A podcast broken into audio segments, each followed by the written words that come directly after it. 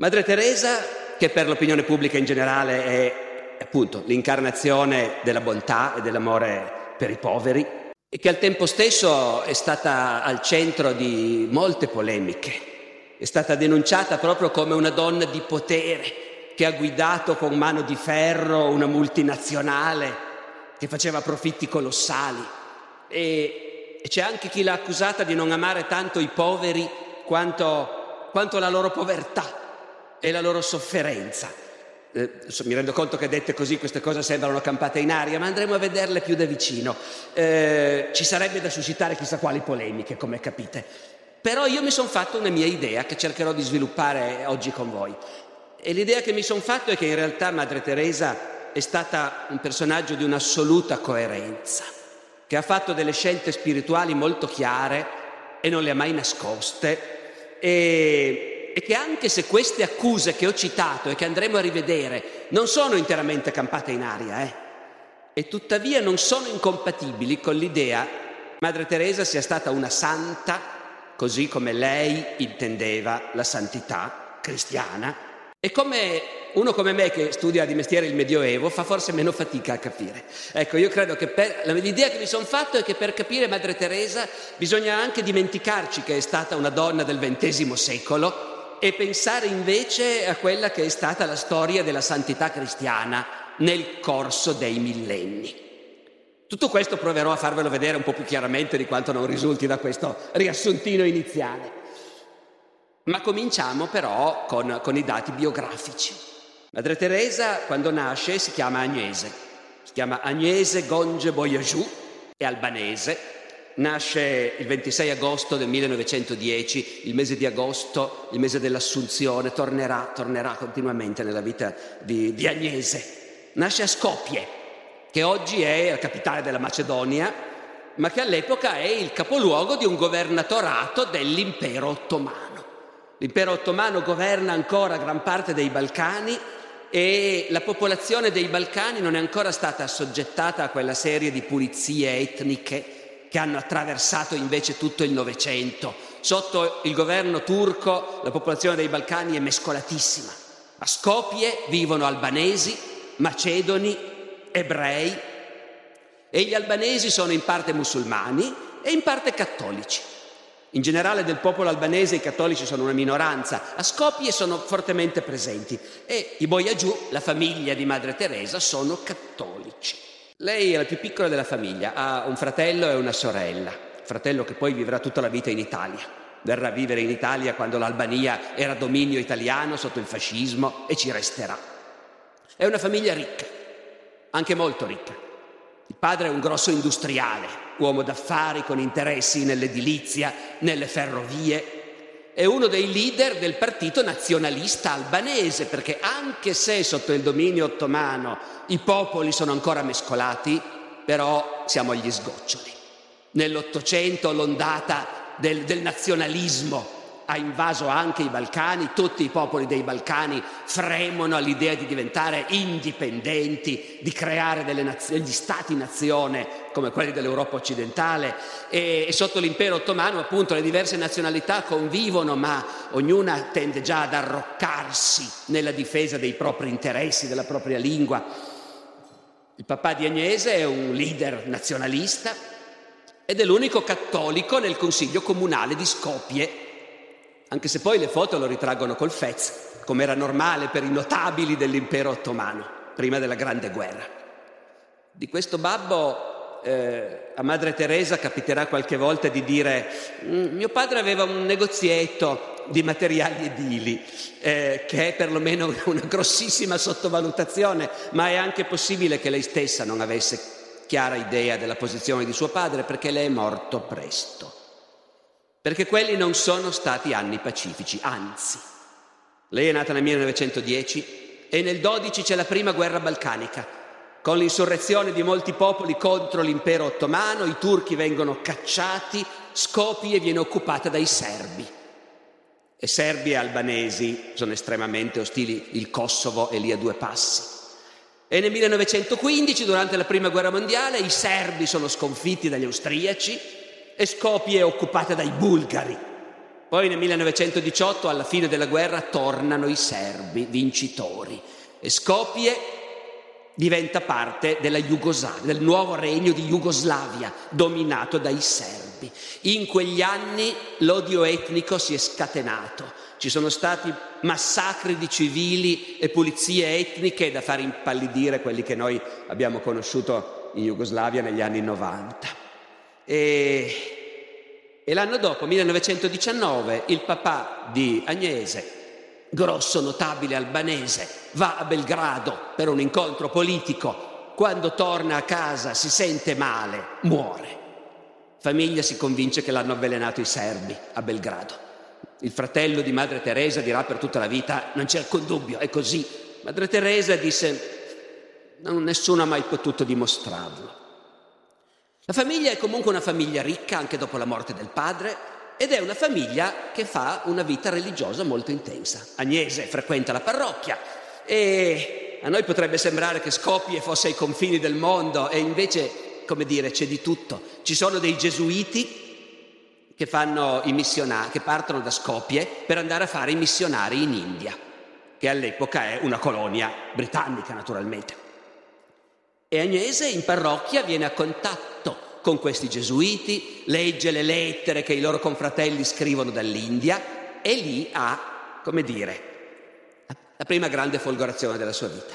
Eh, come succede quando durante l'adolescenza scopri una cosa che ti appassiona davvero e, e a cui decidi di dedicare la vita. La prima folgorazione di Agnese è per l'India e per l'idea dei missionari in India.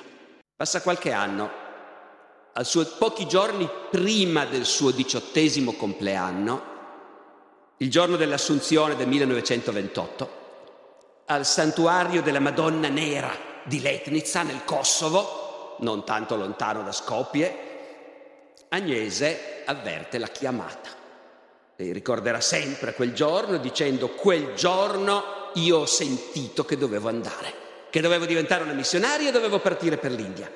E è abbastanza impressionante vedere poi la scansione degli avvenimenti. Eh, 15 agosto del 28, la chiamata. Il 26 settembre, un mese e mezzo dopo, Agnese parte già da Skopje per andare in India. In quelle sei settimane ha contattato i gesuiti, e ha 18 anni, eh, ha contattato i gesuiti, i quali le hanno parlato di un ordine di suore irlandesi che si chiamano le suore di Loreto, che sono missionarie in India, che fanno insegnamento alle, alle ragazze in India e lei, e lei ha ottenuto l'autorizzazione della famiglia a partire, è partita, non rivedrà mai più nessuno della sua famiglia.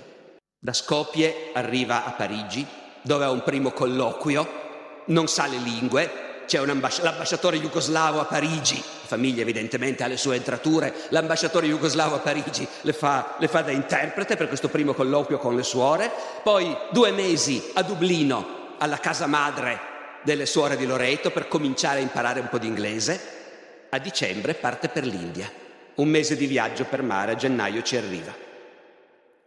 Non è ancora suora professa, è novizia, studia l'inglese, studia il bengalese, lavora a scuola, lavora in ospedale, si integra molto rapidamente. Una delle caratteristiche su cui Madre Teresa non ha mai avuto dubbi ha sempre detto io, io mi sento indiana, parlo bene il bengali, un po' peggio l'indi, si sente indiana. Dopo il noviziato, nel 1931, prende i voti, secondo la regola deve cambiare nome, prende il nome di Santa Teresa di Lisieux che è una santa recente, è stata fatta santa da poco ed è stata proclamata patrona dei missionari. E per 17 anni è una suora di Loreto e vive col suo velo nero e vive a Calcutta lo pronuncio all'italiana, sapete che la, la pronuncia rea, realmente sarebbe qualcosa come Kolkata, ma eh, noi in Italia siamo abituati a pronunciarlo come lo vediamo scritto tradizionalmente. Dal 1931 al 48 Teresa è una suora che insegna, dame di Loreto fanno questo, hanno una scuola per ragazze, St. Mary High School, un liceo per ragazze di buona famiglia, dove vanno le figlie dei coloni inglesi e le figlie dei ricchi indiani, e Teresa insegna storia e geografia in questo collegio per ragazze di buona famiglia. Vive in questa immensa metropoli che è Calcutta, piena di contraddizioni, una città culturalmente, economicamente avanzatissima, ma anche piena di miseria, di sofferenza. Mm, lei non è che percepisca molto perché vive in convento. Sono anni via via più drammatici, l'abbiamo detto, dal 31 al 48. Primi anni ancora, poi c'è la guerra. C'è la guerra mondiale, l'India è, è, in prima fila, l'invasione giapponese arriva ai confini dell'India, Calcutta è bombardata più volte e soprattutto c'è quella tragedia non abbastanza conosciuta che è la grande carestia del Bengala del 1943 che fa tra i 2 e i 3 milioni di morti di fame, con il governo inglese, che qualcuno accusa di essersene proprio completamente infischiato. In ogni caso il governo inglese ha le mani, è preso nella guerra mondiale fra enormi difficoltà e non fa praticamente niente per combattere questa carestia. E le suore di Loreto, oltre a insegnare alle ragazze di buona famiglia, sempre più si trovano costrette a occuparsi di orfani, di bambini abbandonati e il loro, il loro convento diventa un ospedale militare. E poi finisce la guerra, ma non finiscono le violenze, perché la fine della guerra significa che l'India ormai è pronta all'indipendenza, e, ma l'India è spaccata da violentissimi conflitti fra gli indù e i musulmani. Sono anni di quasi guerra civile di pogrom, di massacri. Nell'agosto del 46 a Calcutta ci sono quelli che sono chiamati Great Calcutta Killings, la grande strage di Calcutta, 4.000 morti per le strade negli scontri fra indù e musulmani.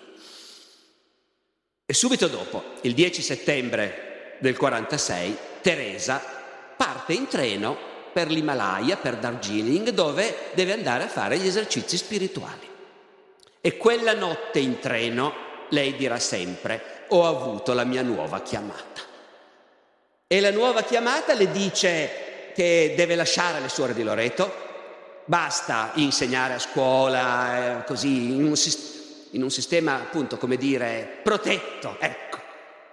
Bisogna andare in prima linea. Cito, citerò spesso le parole di Madre Teresa perché eh, ci sono, come dire, giornalisti e biografi, amici che hanno raccolto sistematicamente i testi delle sue interviste e hanno messo insieme appunto una ricca raccolta di, di cose dette in pubblico da Madre Teresa. Quella notte aprì gli occhi sulla sofferenza, capite, attraversa una città dove lei non si era quasi mai spinta nella città vera all'indomani di questi massacri e capì a fondo l'essenza della mia vocazione. Sentivo che il Signore mi chiedeva di rinunciare alla vita tranquilla all'interno della mia congregazione religiosa per uscire nelle strade a servire i poveri.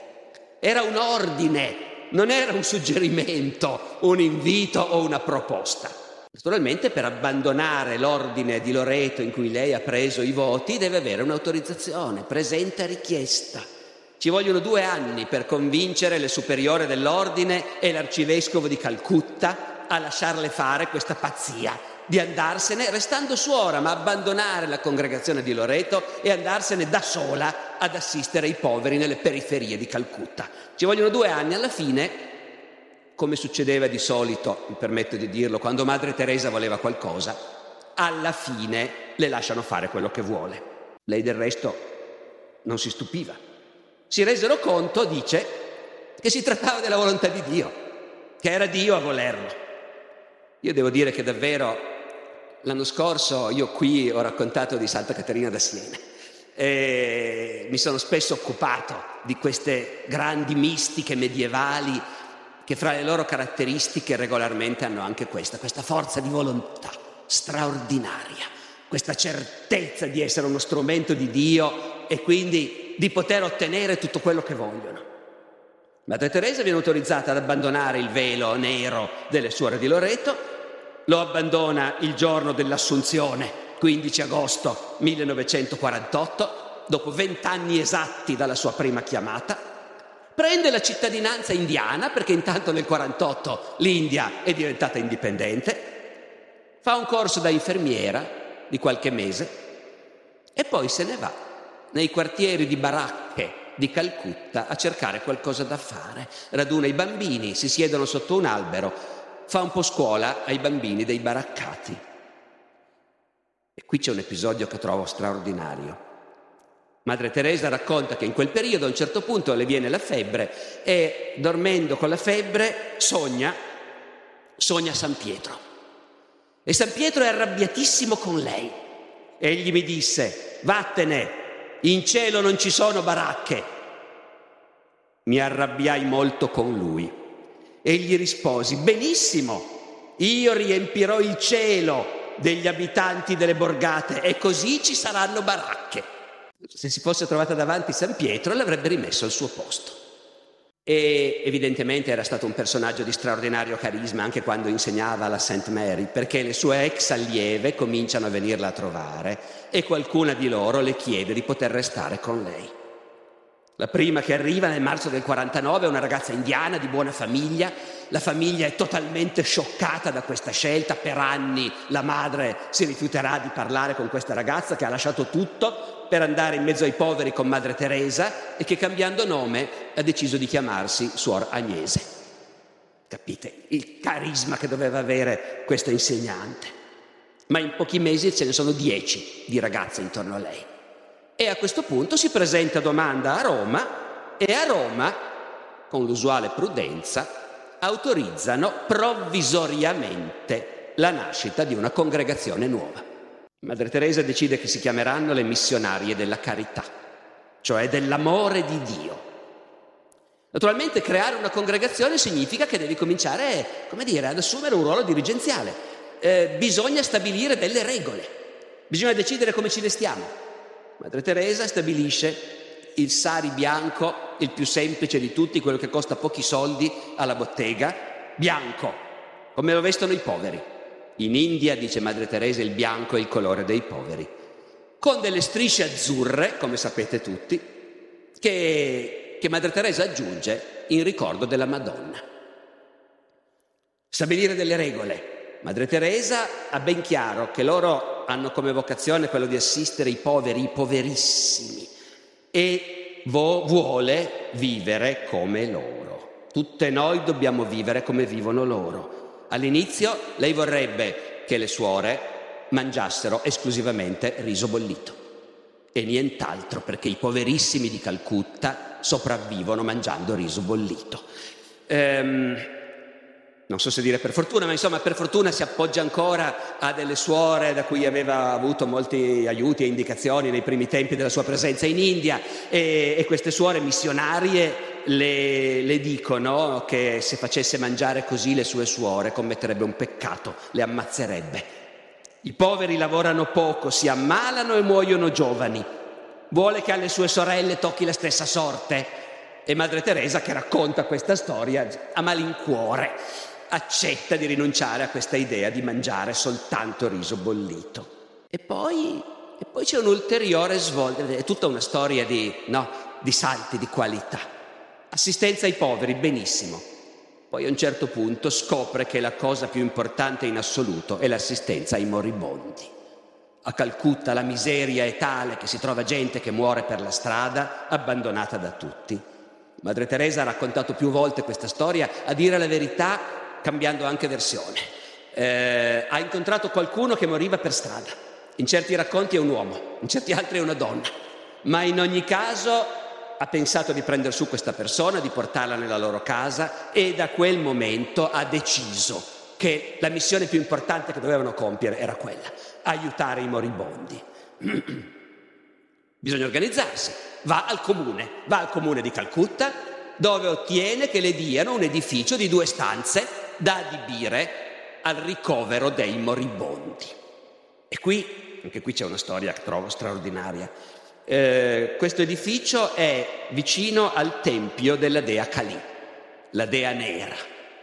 La dea Kali, che noi italiani magari conosciamo perché tutti abbiamo letto i romanzi di Salgari, che ci sono i terribili Tugs adoratori della dea Kali. La dea Kali esiste davvero ed è la patrona di Calcutta benché sia una dea terribile. Madre Teresa dice era la dea del terrore e della distruzione.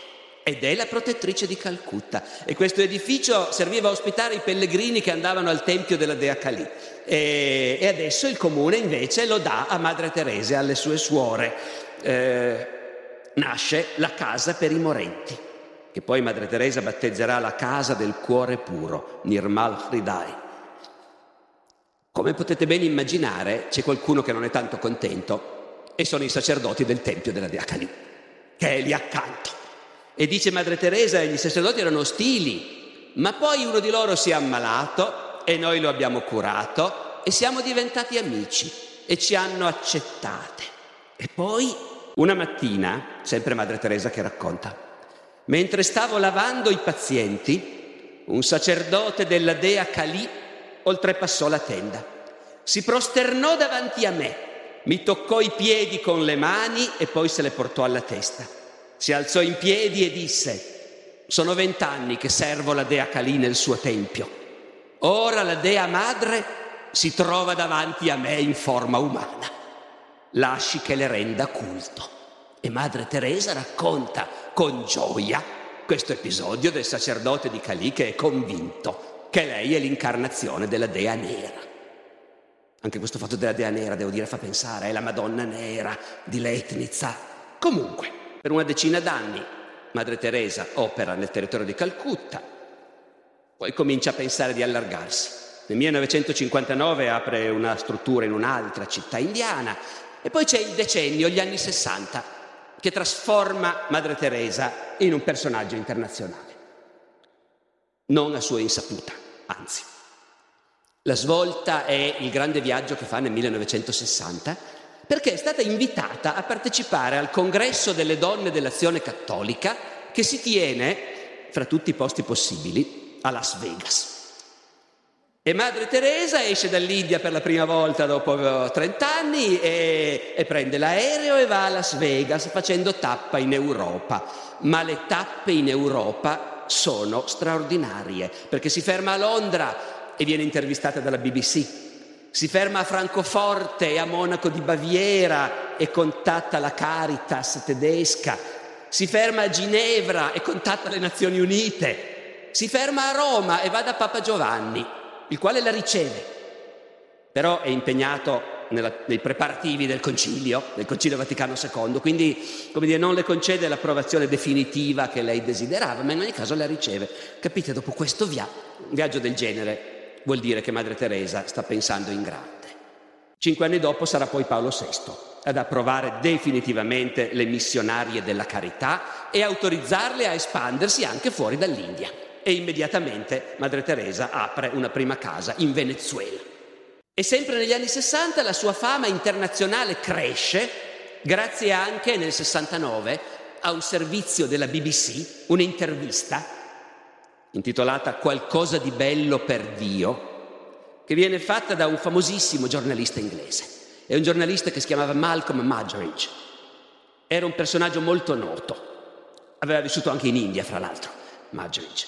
Era, era, stato comunista negli anni 30, poi critico di Stalin, eh, critico della monarchia inglese. Subito dopo l'incoronazione di Elisabetta si era fatto lapidare dai mass media proponendo l'abolizione della monarchia. Negli anni 60 si è spostato su posizioni molto conservatrici e critico eh, delle droghe, degli hippies, della pillola, ma anche dello sfruttamento degli animali e vegetar- si è fatto vegetariano. Questo giornalista che per molti anni è stato agnostico, ma confessa che da ragazzino voleva diventare santo.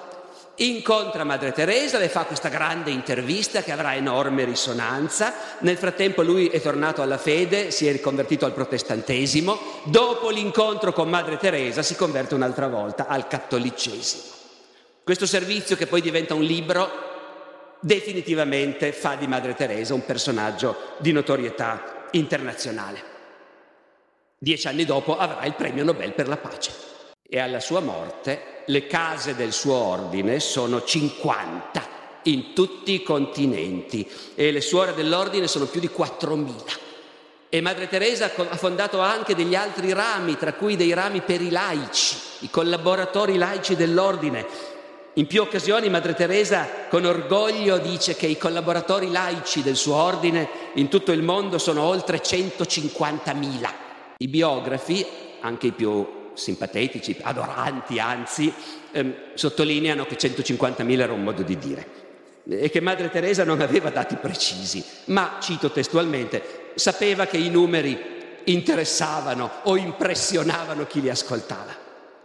Ecco, di nuovo, eh, se vado con la memoria a vicende simili che si sono svolte tanti secoli prima, è impressionante ritrovare questo tema, il tema del santo che comincia da solo con un piccolo gruppo e, e vuole essere l'ultimo degli ultimi e poi, e poi si ritrova presidente di una multinazionale. San Francesco aveva fatto questa esperienza. San Francesco voleva stare tra i poveri per la strada, ultimo degli ultimi, i frati minori. Va preso alla lettera i frati minori, eh, per dire guardate che noi siamo più piccoli di questi poveri in mezzo a cui cerchiamo di vivere. Ecco, e San Francesco che ha cominciato da solo, con un gruppetto di amici, addirittura pensando ma noi siamo laici, non prendiamo mica neanche i voti, ecco, e, e poi si ritrova a un certo punto appunto alla testa di, un, di una multinazionale con migliaia di membri e con centinaia di conventi in tutta l'Europa cristiana. San Francesco a quel punto, lo sapete, si è spaventato e si è detto e ha detto agli altri, ma io non volevo questo, non è questo che io volevo fare.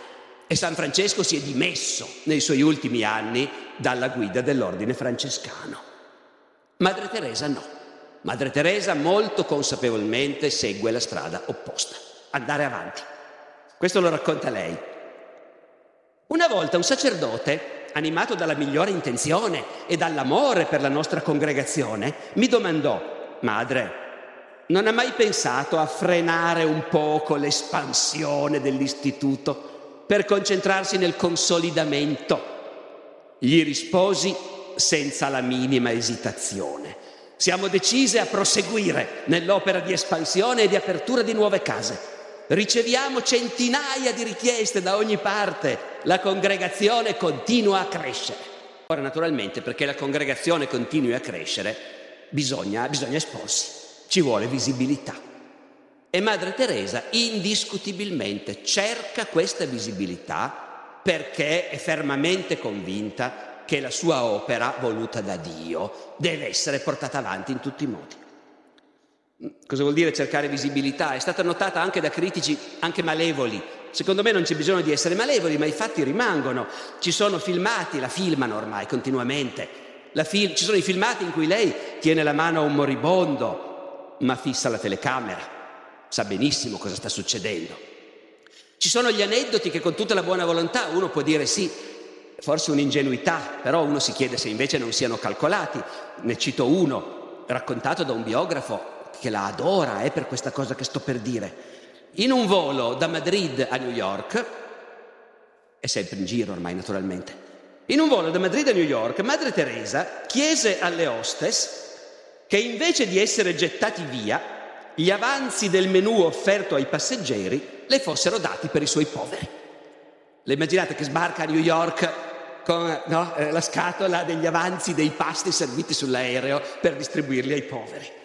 È chiaro che le critiche non sono mancate, come vi dicevo. Forse il più ostile è stato un, un altro famoso giornalista inglese, Christopher Hitchens, eh, che ha scritto un libro intitolato con malizia La posizione della missionaria, in cui, in cui appunto prende, passa in rassegna una serie di critiche o accuse che da più parti si erano sollevate nei confronti di Madre Teresa. Al di là del fatto che sarà anche vero, ma non so bene che cosa farci, che si dice c'è, insomma, i poveri quando passa lei nelle sue case si buttano a terra a baciarle i piedi e lei lascia fare. Le critiche le passeremo invece in rassegna perché secondo me appunto da un lato sarebbe assolutamente sbagliato far finta che non ci siano e dall'altra, come vi dicevo, io mi sono abbastanza convinto, ma rimane la mia opinione, la mia interpretazione, che in realtà anche queste cose che con i nostri valori di, laici di oggi possono sembrare, magari sono sconcertanti, però fanno parte invece di un quadro molto coerente. Allora, una prima cosa, una critica diffusa è che corre voce che nella sua casa per i moribondi eh, Madre Teresa ha dato ordine alle suore di battezzare tutti quelli che riesce a battezzare. Ovviamente la maggior parte di queste persone sono indù o sono musulmani e Madre Teresa ha sempre insistito che lì entra chiunque e viene assistito spiritualmente in base alla sua fede ai musulmani si legge il Corano, agli indù si dà l'acqua del Gange, ai cattolici si dà l'estrema unzione. I sacerdoti indù del quartiere invece sono un po' preoccupati all'idea che le suore battezzino i moribondi di nascosto. Eh, Madre Teresa involontariamente ha dato adito a questa critica con una sua dichiarazione. Una volta ha detto, eh, muore tanta gente nella nostra casa. Fino a oggi sono morte almeno 25.000 persone nella nostra casa per i moribondi. Sono morte di una morte molto bella, tutte munite del biglietto d'ingresso da presentare a San Pietro. Su questa cosa del biglietto d'ingresso per San Pietro si sono scatenate le polemiche. C'è stata una dichiarazione di una ex suora di Madre Teresa, che poi se n'era andata, la quale, la quale dice: No, no, noi avevamo l'ordine quando a ogni moribondo dovevamo chiedere se, volevo, se voleva un biglietto per il cielo. E se diceva di sì, si doveva intendere che accettava di essere battezzato. E noi, però, di nascosto, facendo finta di inumidirgli la fronte e pronunciando a bassa voce la formula, battezzavamo tutti.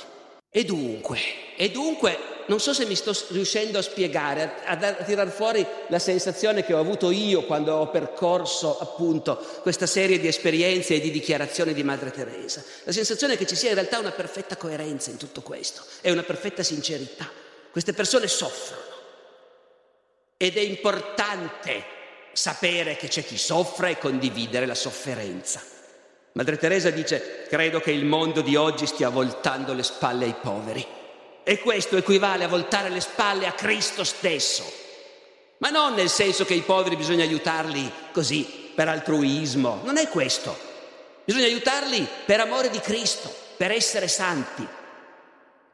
C'è una famosa, non a caso, appunto, sto cercando di usare soltanto parole delle interviste di Madre Teresa, c'è un'intervista famosa in cui un giornalista le chiede, ma non c'è il pericolo che la gente si convinca che aiutare gli altri sia un fine in sé, che la gente si scordi del vero motivo per cui bisogna farlo? E Madre Teresa dice sì, è un pericolo, questo altruismo così è un pericolo. Non bisogna mai dimenticare che noi questo lo facciamo per Cristo, per amore di Cristo.